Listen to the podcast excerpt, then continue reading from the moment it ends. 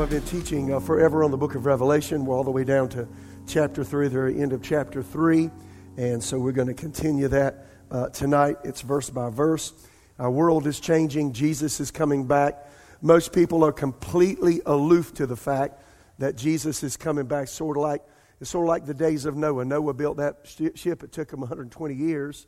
Right towards the end of it, everybody was laughing at him and picking on him until it started raining and then the floodgates let loose and water started rising. And then it started beating on the, uh, on the uh, outside of the ark, wanting in. God shut the door, you couldn't get in. So it's kind of that way today, y'all. Everybody's living as though life will continue infinitum just as it is. But how many know the world is changing? So, book of Revelation is uh, God gave uh, John, the last apostle, to be alive, a revelation on an island in the Aegean Sea called Patmos. He was there. Uh, uh, he was being persecuted tremendously. And while he was there, how many know God can use you even in your down times? So, you know, regardless of the situation you're in, Jesus is the same yesterday, today, and forever. Uh, John blessed us with a panoramic view of what the world's going to be like just prior to the second coming of Christ. The uncanny thing is we see things lining up now, and you'll see what I mean as we get further into the book. So we have covered chapter 1 very clearly the re- book, the, the actually word revelation, apocalypse means an unveiling, and it's an unveiling of future things. So we're covering it verse by verse. We finished chapter 1.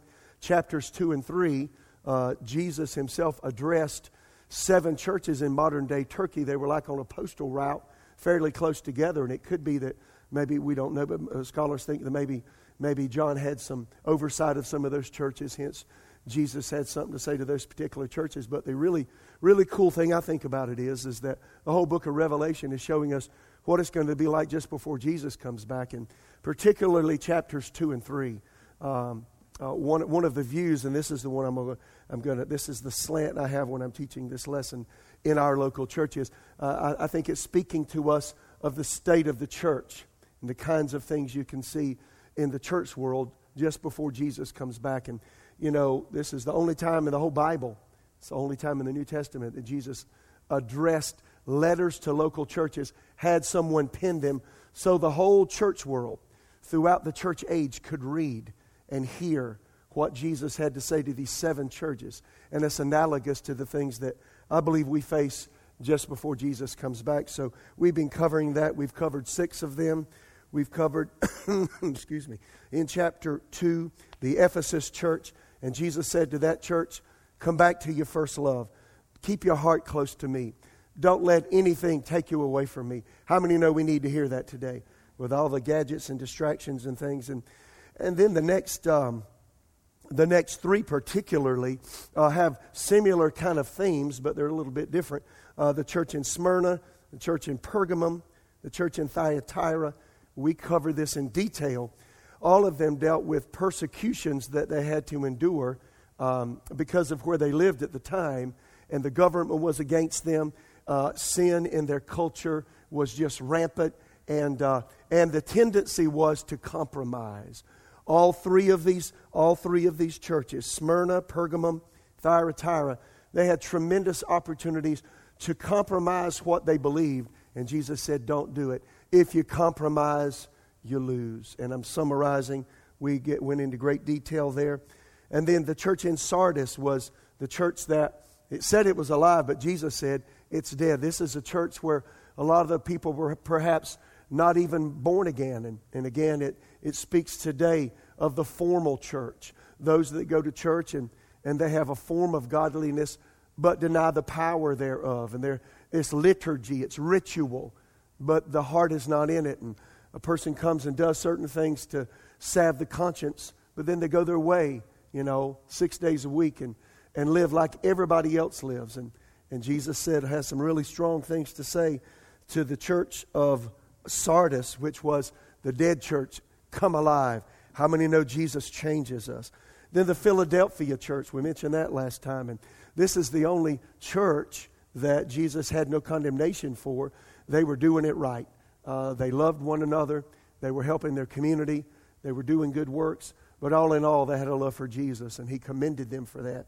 And then the last church we're coming to tonight, and this will end this, and then next time We'll start with Revelation chapter 4. It'll be a whole t- completely different uh, set of information, a whole new scenario, and it'll be, you'll be really amazed to see that the, the world is lining up so amazingly accurately uh, to what John uh, God so showed John Jesus, showed John on the Isle of Patmos. Tonight, uh, the Laodicean church, the last of the seven churches that Jesus spoke to, and this is the lukewarm church. So, there in Revelation chapter 3, let's just read the verbiage. We'll make some comments and uh, we'll be done with that. Revelation 3, beginning with verse 14. And to the angel of the church of the Laodiceans, write, These things says the Amen, the faithful and true witness, the beginning of the creation of God. I know your works, that you're neither cold nor hot. I could wish you were cold or hot. So then, because you're lukewarm, neither cold nor hot, I will vomit you out of my mouth.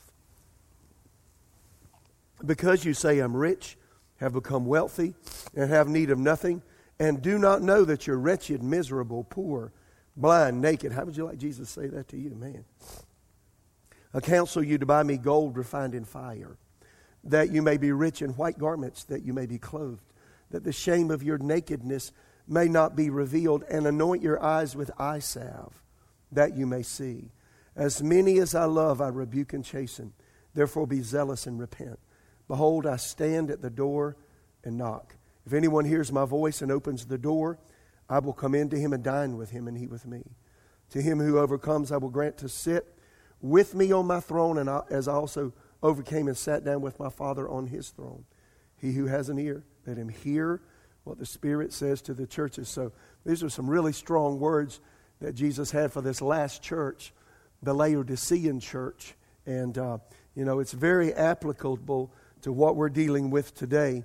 Uh, the Laodicean church was uh, located, again, perhaps on a major postal route in what is today modern day Turkey in the Bible. Turkey's called, that area of the world is called Asia Minor. Uh, Anatolia, if you look up uh, history maps and such, was the name of that area of the world. Nonetheless, modern day Turkey and these churches were, you know, not too far from one another. Laodicea was made, uh, located again on a, a made, major road. Uh, this city was really kind of, oh, it's about 300 years old uh, by the time that this letter was written. And, uh, you know, it was a seasoned city, very wealthy city. In fact, uh, Alexander the Great, one of his uh, generals, actually founded this city in 250 BC. And uh, so uh, several, several things make this city stick out. It was a, a, really beautiful city. It had theaters and, and shops and stadiums. And at the time, public baths were very popular for relaxation and all kinds of strange things as well. And uh, just great shopping centers.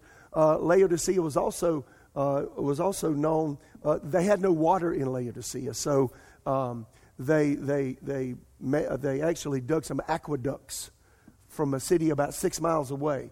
And it was quite a feat in their day. And there were some hot springs in a city about six miles away. They just boiled up out of the ground. And they hooked those aqueducts to the hot springs, thinking, well, we'll just take that hot water and we'll just have another little novelty in their city. The problem was, by the time it got to Laodicea, the water, you know, went six miles through the aqueducts. It was lukewarm.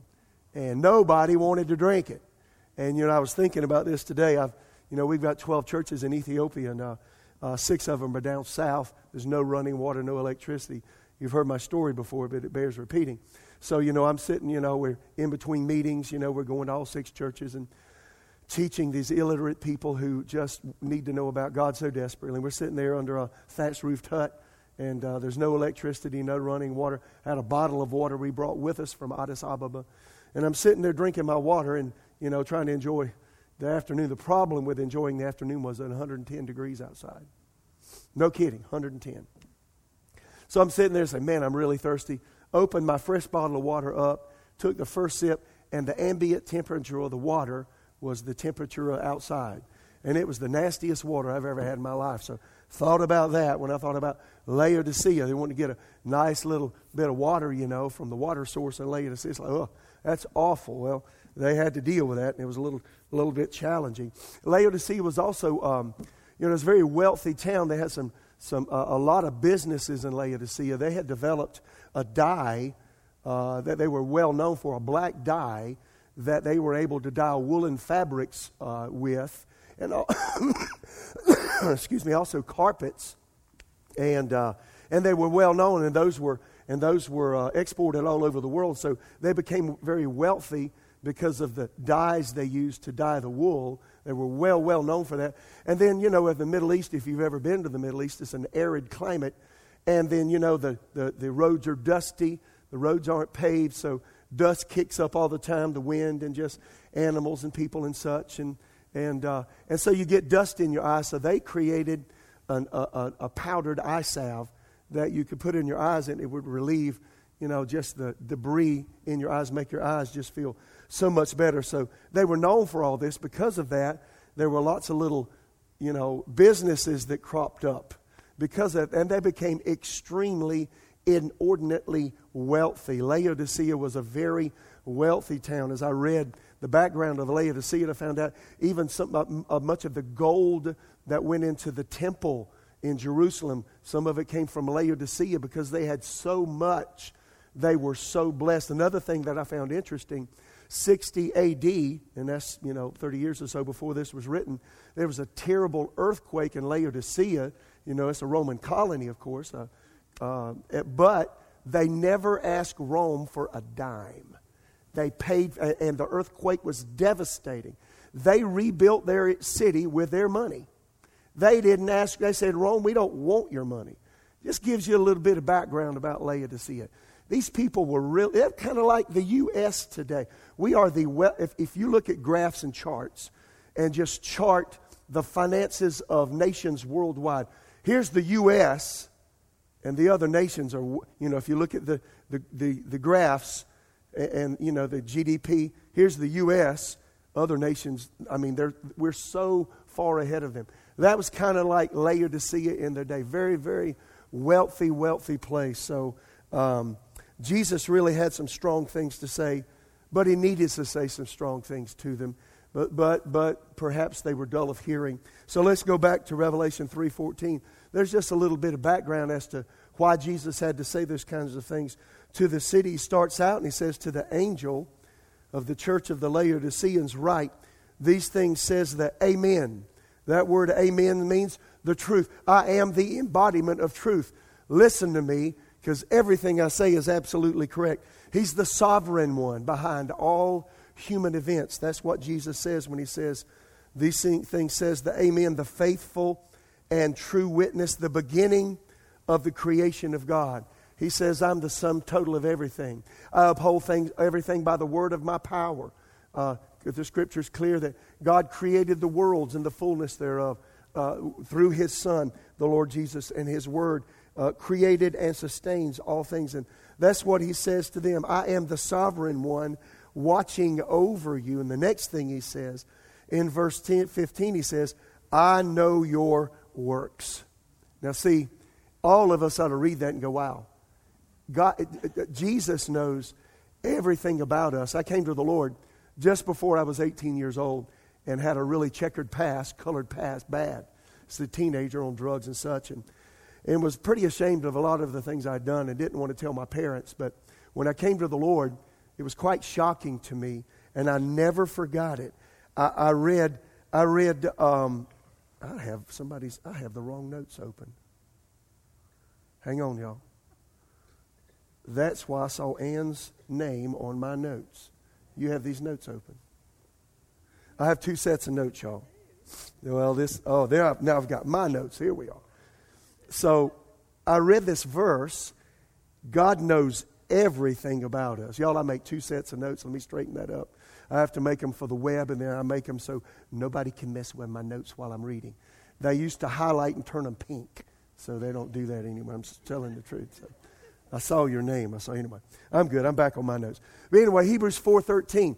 I came to the Lord. I read Hebrews 4:13. I was like, wow, it blew me away. And it says, "There's no creature hidden from His sight, but all things are naked, exposed to the eyes of Him with whom we have to give account." What does that mean? God sees through us.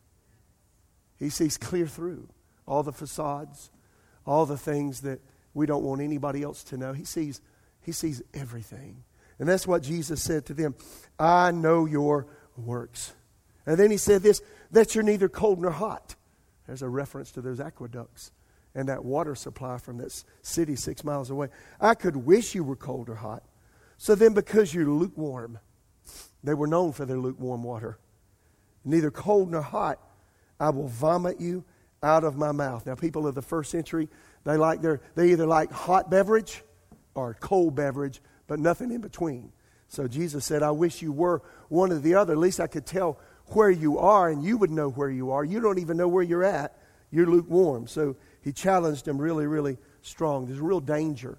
And, and so there it is the danger of being a lukewarm believer. And y'all, sadly, in America today, there are many lukewarm believers. And it's not hard to be lukewarm. Let's go a little further. Then he says in verse 17, Because you say, I'm rich, have become wealthy, and have need of nothing, and do not know that you're wretched, miserable, poor, blind, naked. Oh my goodness. Why did Jesus say that? They were, they were opulently wealthy. And um, here's the thing you, you got to know there's, there's two kinds of challenges we have in life. It's one thing to, to have to deal with lack and poverty and have nothing. How many know that's a huge test?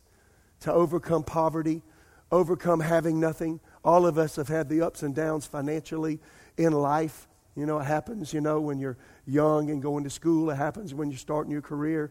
Particularly happens when you start having babies. Babies have dollar bills besides them. Would you agree? And you just find out how much life costs. But we have the ups and downs financially. You know, it's one thing to, to uh, deal with poverty. However, it's quite another thing. I think a greater test than poverty is prosperity. And that's what he's saying to them. In fact, it, it, my mind went right back to the book of Deuteronomy. In fact, in my morning readings, I'm reading through De- Deuteronomy uh, this month. And, and oh my goodness, just listen to what God said to the Israelites about prosperity. And he's speaking directly to us in America because we're doing pretty good right now. Everybody's pretty happy with the economy. Everybody's touting, oh man, we've never been so strong, blah, blah, blah. Be careful that you don't trust your money. And that's what Jesus was saying to the Laodiceans. And it caused them to be lukewarm. Here's what God said to the Israelites uh, Deuteronomy 8, verse 11. But that is the time, he said, when you are, have, have eaten your fill, be sure to praise the Lord your God for the good land he's given you. Talking about when the Israelites come into the land God promised Abraham to give them. But that is the time to be very careful. Beware that in your plenty you do not forget the Lord your God and disobey his commands regulations, decrees that I'm giving you today. He said, For when you've come, become full and prosperous and have built fine homes to live in, and when your flocks and herds have become very large, and your silver and gold is multiplied along with everything else, be careful. Do not become proud at that time and forget the Lord your God who rescued you from slavery in the land of Egypt.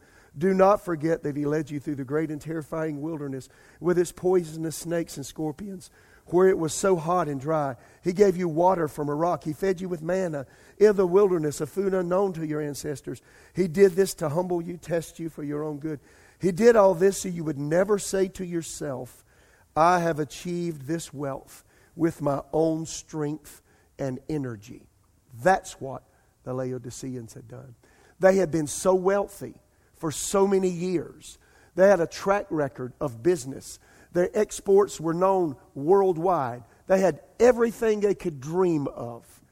And, and, and, and so when it came to being a Christian and knowing Jesus, oh, yeah, we know him, but they were so busy making money and doing their thing that they became lukewarm in their experience with God. And so Jesus decried that, has some really strong things to say th- to them.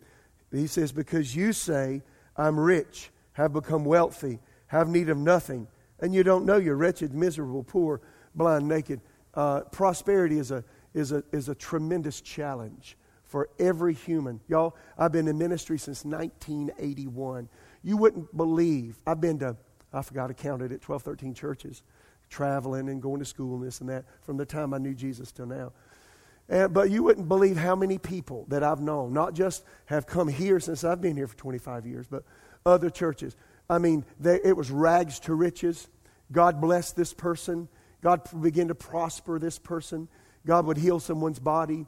God would bless them and bless their business, bless their work. And I've seen so many people, so many families, listen to me, get blessed by God. have the favor of God upon them. And then in the middle of the blessing, slowly, slowly, slowly become lukewarm and leave God alone. And you see them years later, tragedy is struck. They got problems in their marriage, problems with their children. Then the money no longer satisfies, and life becomes twisted and warped. How many know it's worth, y'all, seeking first the kingdom of God? I don't care if you're in poverty or you're in prosperity. Seek first the kingdom of God and his righteousness, and all these things will be added. How many hear me? So Jesus had a scathing rebuke for them. They didn't realize the shape they were in. They really thought they were okay. And he said, You don't know the way I see you. You think you got a closet full of clothes. He said, You think you can see clearly because you're putting that ointment on your eyes day and night. You think you're doing good. You got your little black stuff on. You got your little wool on. You got your closet full. And Jesus said to him, Way I see is wretched, miserable, poor, blind, naked. Then he went further. I counsel you to buy from me gold refined in the fire, that you may be rich. And what he was saying was, consecrate the works of your hands to me. Don't let anything endear itself to your heart. I am your sole supply. And guys, you have forgotten that. That's what he was saying. And then he said, white garments that you may be clothed. And I'm sure they were thinking, well, don't you like our fine wool? Don't you like our fine carpets? He said, You need my fine righteousness because you've forgotten you're not righteous by works. You're not righteous by what you have and what street you live on, what kind of car you drive, so to speak. You're righteous because you know me. How many hear me? Wow, really strong. He said that you may be clothed, that the shame of your nakedness may not be revealed, and anoint your eyes with eye salve that you may see. How many know we got two sets of eyes? We have our outward eyes, we have inner eyes. The eyes of the spirit man. And how many know the only person that can enlighten the eyes of our understanding is God, our Heavenly Father? And it's so easy for our vision to be blocked by the current, by the present things, by the distractions of our age. That's the challenges that we also face today. So Jesus said here, As many as I love, I rebuke and chasten. How many know if God really loves you, He's going to talk straight to you? I've had a few choice friends in my life, and I have to tell you that the ones that have made the biggest impression on my life are not the ones that told me everything I wanted to hear, but I've had them pull me aside. Say, Mitch, because I love you, can we talk? I've had some friends, and you, you can't have very many friends like that, but if you've got one or two that can pull you aside and say, Can we talk? Can I get real with you? And they'll tell you not what you want to hear, but what you need to hear. How many know that's worth more than money can buy? If you got a mama and a daddy who don't just try to be your friend, but you know what? They're going to be father. They're going to be mother. They're going to tell you when you're wrong. They're going to ch- chasten you. They're going to challenge you. They're going to help straighten your life up. How many know that's really valuable? It's a problem in our world today. Jesus said here, as many as I love, God, I rebuke and chasten. Proverbs 27 5 says, Open rebuke is better than carefully concealed love. If you really love someone, be honest with him. How many know we all need a straight talker? Then he said, Behold, I stand at the door and knock it. If anyone hears my voice, opens the door, I will come into him and dine with him, and he with me. To him who overcomes, I will grant to sit with me on my throne, as I also overcame and sat down with my Father on his throne. He who has an ear to hear, let him hear what the Spirit says to the churches. You know, the, all of us are blind to some areas of life, and most all of us, our greatest blindness is ourselves. We tend to think the best of ourselves and the worst of everyone else. And we tend to be idealistic with ourselves. So, you know, you've heard my little stories, but, you know, now it's four years ago. God spoke a word to me January 2016. I did not know where that word would take me. And uh, it took me into changing how we do church life, our staff. We made lots of transitions. And I had to make personal changes. And because of the word God gave me, to summarize this quickly, I hired a John, you've heard me say this so many times, I hired a John Maxwell coach because I couldn't see me. And I knew that I needed to make some, some demonstrative changes. I came here in 1994. We had less than 50 people. And, um, and I knew that we needed to change how we were doing what we were doing with, with respect to how we managed the church. And I knew that I couldn't see myself properly. Excuse me. So I hired this guy. And you've heard my story. He made me so mad. I just can't describe. Um, I'm trying to find adjectives. Uh, some of them would be um, um, anger, um, almost animosity. Um, I could, I, I'm having, he, he, made me, he, he got down into where I am and how I live and how I think. This guy would, so to speak, point his finger in my face, say, Mitch, this is you. And then he would say, You're just wrong. I'm kind of a big guy. And I wanted to help him with some of my bigness. But I, I didn't. And I listened. And I said, Talk. One of my friends did this years ago. And, uh, and he would say when he hired this person, Talk to me. So I finally said, Talk to me. And he, he got in my life. I mean, he got in my business. It's the best thing that ever happened to me. The best thing that'll have ever happen to you and me is when we let God in our business. So, so here's a little story here. In 1985, I thought I was doing well. I was in Oklahoma on staff at a large church. Uh, 1985, I would have been uh, 27 that year, and uh, was overseeing a whole department of the church. Had a couple hundred people helping me do what I do. It was really hard. I was way in over my head. I just needed to trust God. Uh, I came across I came across David's prayer, Psalm 139, in my daily devotion. Search me, O God, and know my heart, and test me and know my thoughts. And see if there's any baneful motive, hurtful way. Different translations say it different things. See if there's anything in me that displeases you, is the bottom line. And then lead me in the way everlasting. And then another one, Psalm 19, 14, let the words of my mouth, the meditations of my heart, be acceptable in your sight, O Lord, my strength and my Redeemer. And then Psalm 90, verse 8, amplified. Our iniquities, our secret heart and its sins, which we would so like to conceal even from ourselves. You have set in the revealing light of your countenance. I, uh, during my little devotion one morning, said, God, man, you're, you're talking strong to me. This is 1985. I'll never forget. I, I, put, I closed my Bible, closed my book. I got on my knees, said, God, um, I don't think I need to pray this, but I'm going to do it anyway. and I prayed it. And, and, and I, I, hate to tell you, but I was thinking, you know, you, you must be pretty proud of me. 27. I got the world by the tail, you know, doing everything that you're calling me to do. I think I'm doing a pretty good job, don't you? Pride, oh, Father God, pride. Pride has to do with your youth.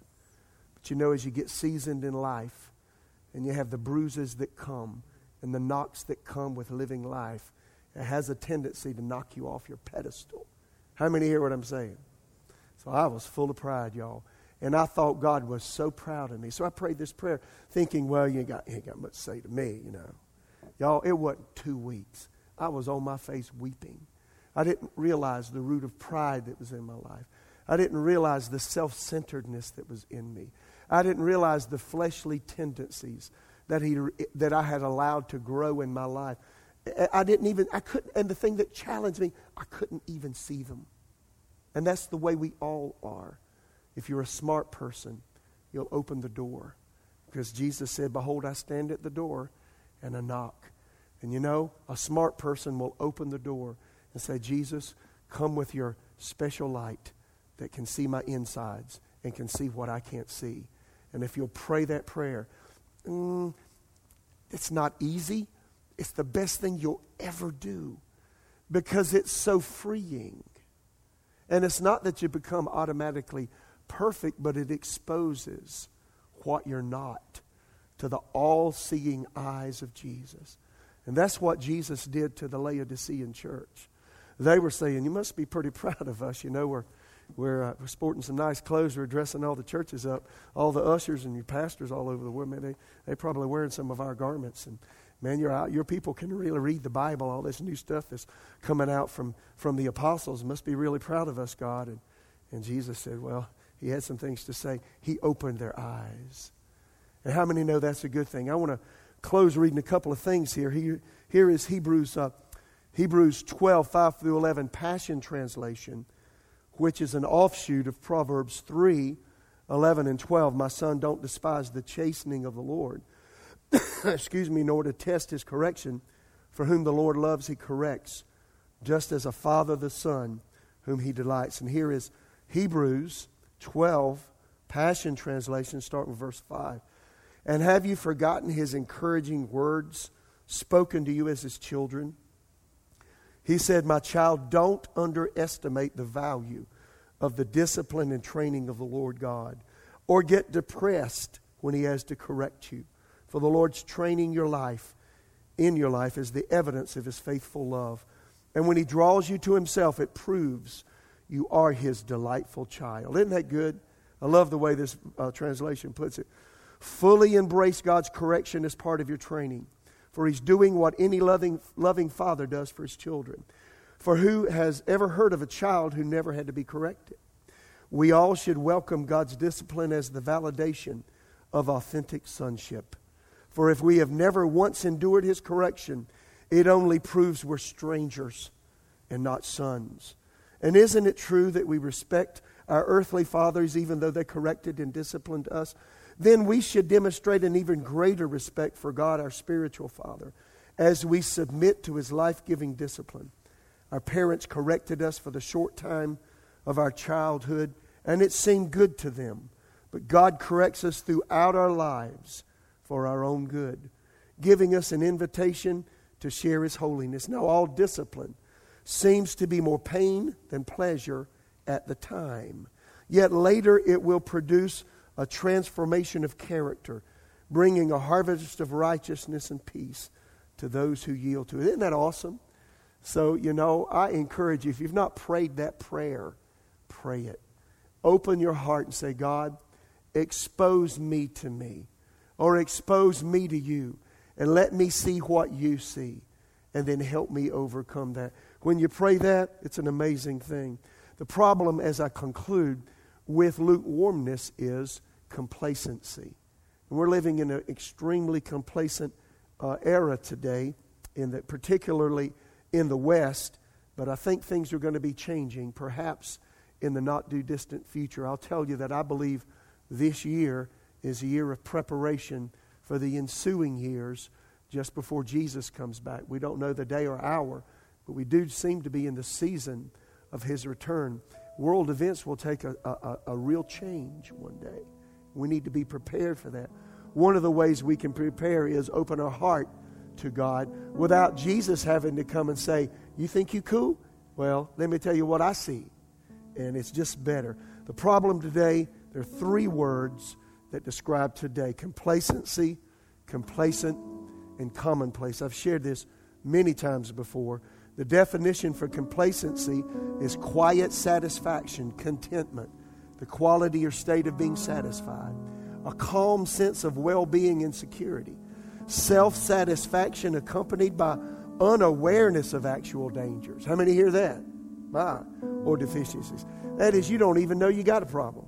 Complacent, marked by satisfaction and pleasure at one's own personality, accomplishments, or situations like I was as, as a 27 year old. Satisfaction about the security of one's own position. Careless acceptance of events around one. Disinclined to act, change, or guard. I'm happy with the way things are. I'm happy with the way I'm living. That's what, that's what the Laodiceans were doing. And many people today are just that way today. And then the last word is commonplace. Anything common or ordinary, neither new nor interesting, obvious, or trite. I can tell you, as being a person now who's into my 44th year of walking with the Lord, this is my 41st year of being married to my wife. So here's, here's the challenge I see for me as a believer You know, there's nothing new under the sun. I have read all, most all of the theology. I still read lots of books. There's lots I haven't read, but I am fairly, I'm fairly uh, versed in the major themes of Scripture. I've read the Bible through I don't know how many times. So, in that sense, there's nothing new under the sun. So, I have to pray as an older believer God, keep, keep me hungry and help me see things that I've never seen before. How many know the Bible is like that? So, for me as a believer, I always say, God, don't ever let me, don't let the Bible become Don't let the, my relationship with you be marked by complacency. That as I just take you for granted, and y'all, the longer you live, the more challenging that becomes. So for me, you know, I just make sure every day I'm on my face in prayer. I really mean that.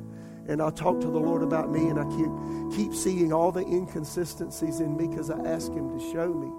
And then the other thing I do is I, I read the scriptures in different translations. I, I, read after other people. I do anything I can to keep myself from being complacent. How many hear what I'm saying? Oh, go back and read. There's certain books. I read them over and over again. There's some books that are to be written, read one time, and then it's a challenge. There are other books, when you read them, it's like, I got to read that again. And then, there's some books I read every year. There's some chapters in some books I read several times throughout the year.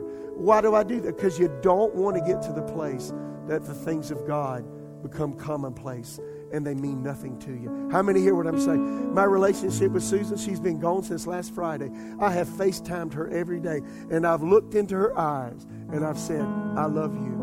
You know, if you're going to be married a long time to somebody, you can't take the relationship for granted. How many hear me? Well, I've kissed the lips off her face, all right? And you know, we just been married a long time. But you know what? We still do the simple things. We still do the practical things. I still open the door for her. I still say, I love you. I still tell her she's the most beautiful thing that I have personally ever seen. I tell her thank you when she does something for me. Those kinds of things. Do that with the Lord. Lord, thank you. Every time God answers a prayer, I say, Lord, thank you. Thank you for your goodness. In my mind, sometimes, y'all, I go back. I go back to my single digit age, up to age 10, then my teens, my 20s, my 30s, my 40s, my 50s, and now I'm into my 60s. And I think about all of the things that Jesus has done, God has done, all of the times that I should have died, all of the times I should have gone down, all of the times I shouldn't have made it, all of the times I didn't deserve it, but He did it anyway. And you know, I'm telling you, if you don't take Him for granted and become complacent, He becomes the most endearing person in all of your life. If you're married and you're young, here's what's going to happen. You're going to age, you won't have any hair, your hair turns gray, you get bigger, you get wrinkled, you look older. There's nothing you're going to do about that.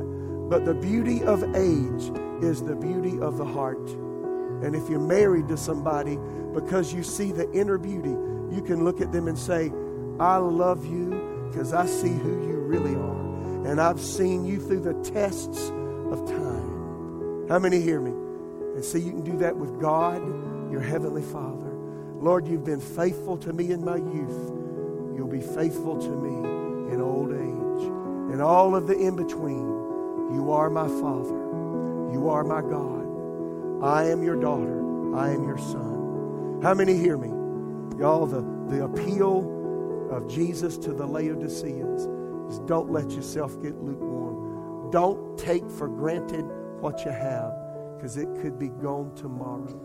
I'll leave you with this. Here's what I feel in my heart. We're in a preparation phase for the things that are to come. Really think we have some fairly grueling hardships in certain parts of the world. I don't know how much it's going to affect America, but we take into our future the preparations we've made inside. So, regardless of what happens on the outside, the preparation must be made inside. Jesus was seeking to get these Laodicean people to see hey, hey, challenges are coming one day. And he wanted the church worldwide through the Laodicean church to see hey, Keep your heart tender. Keep your heart warm towards God because you don't know what's coming down the pike of life. Prepare your heart. Keep it close. Keep it free and keep it tender.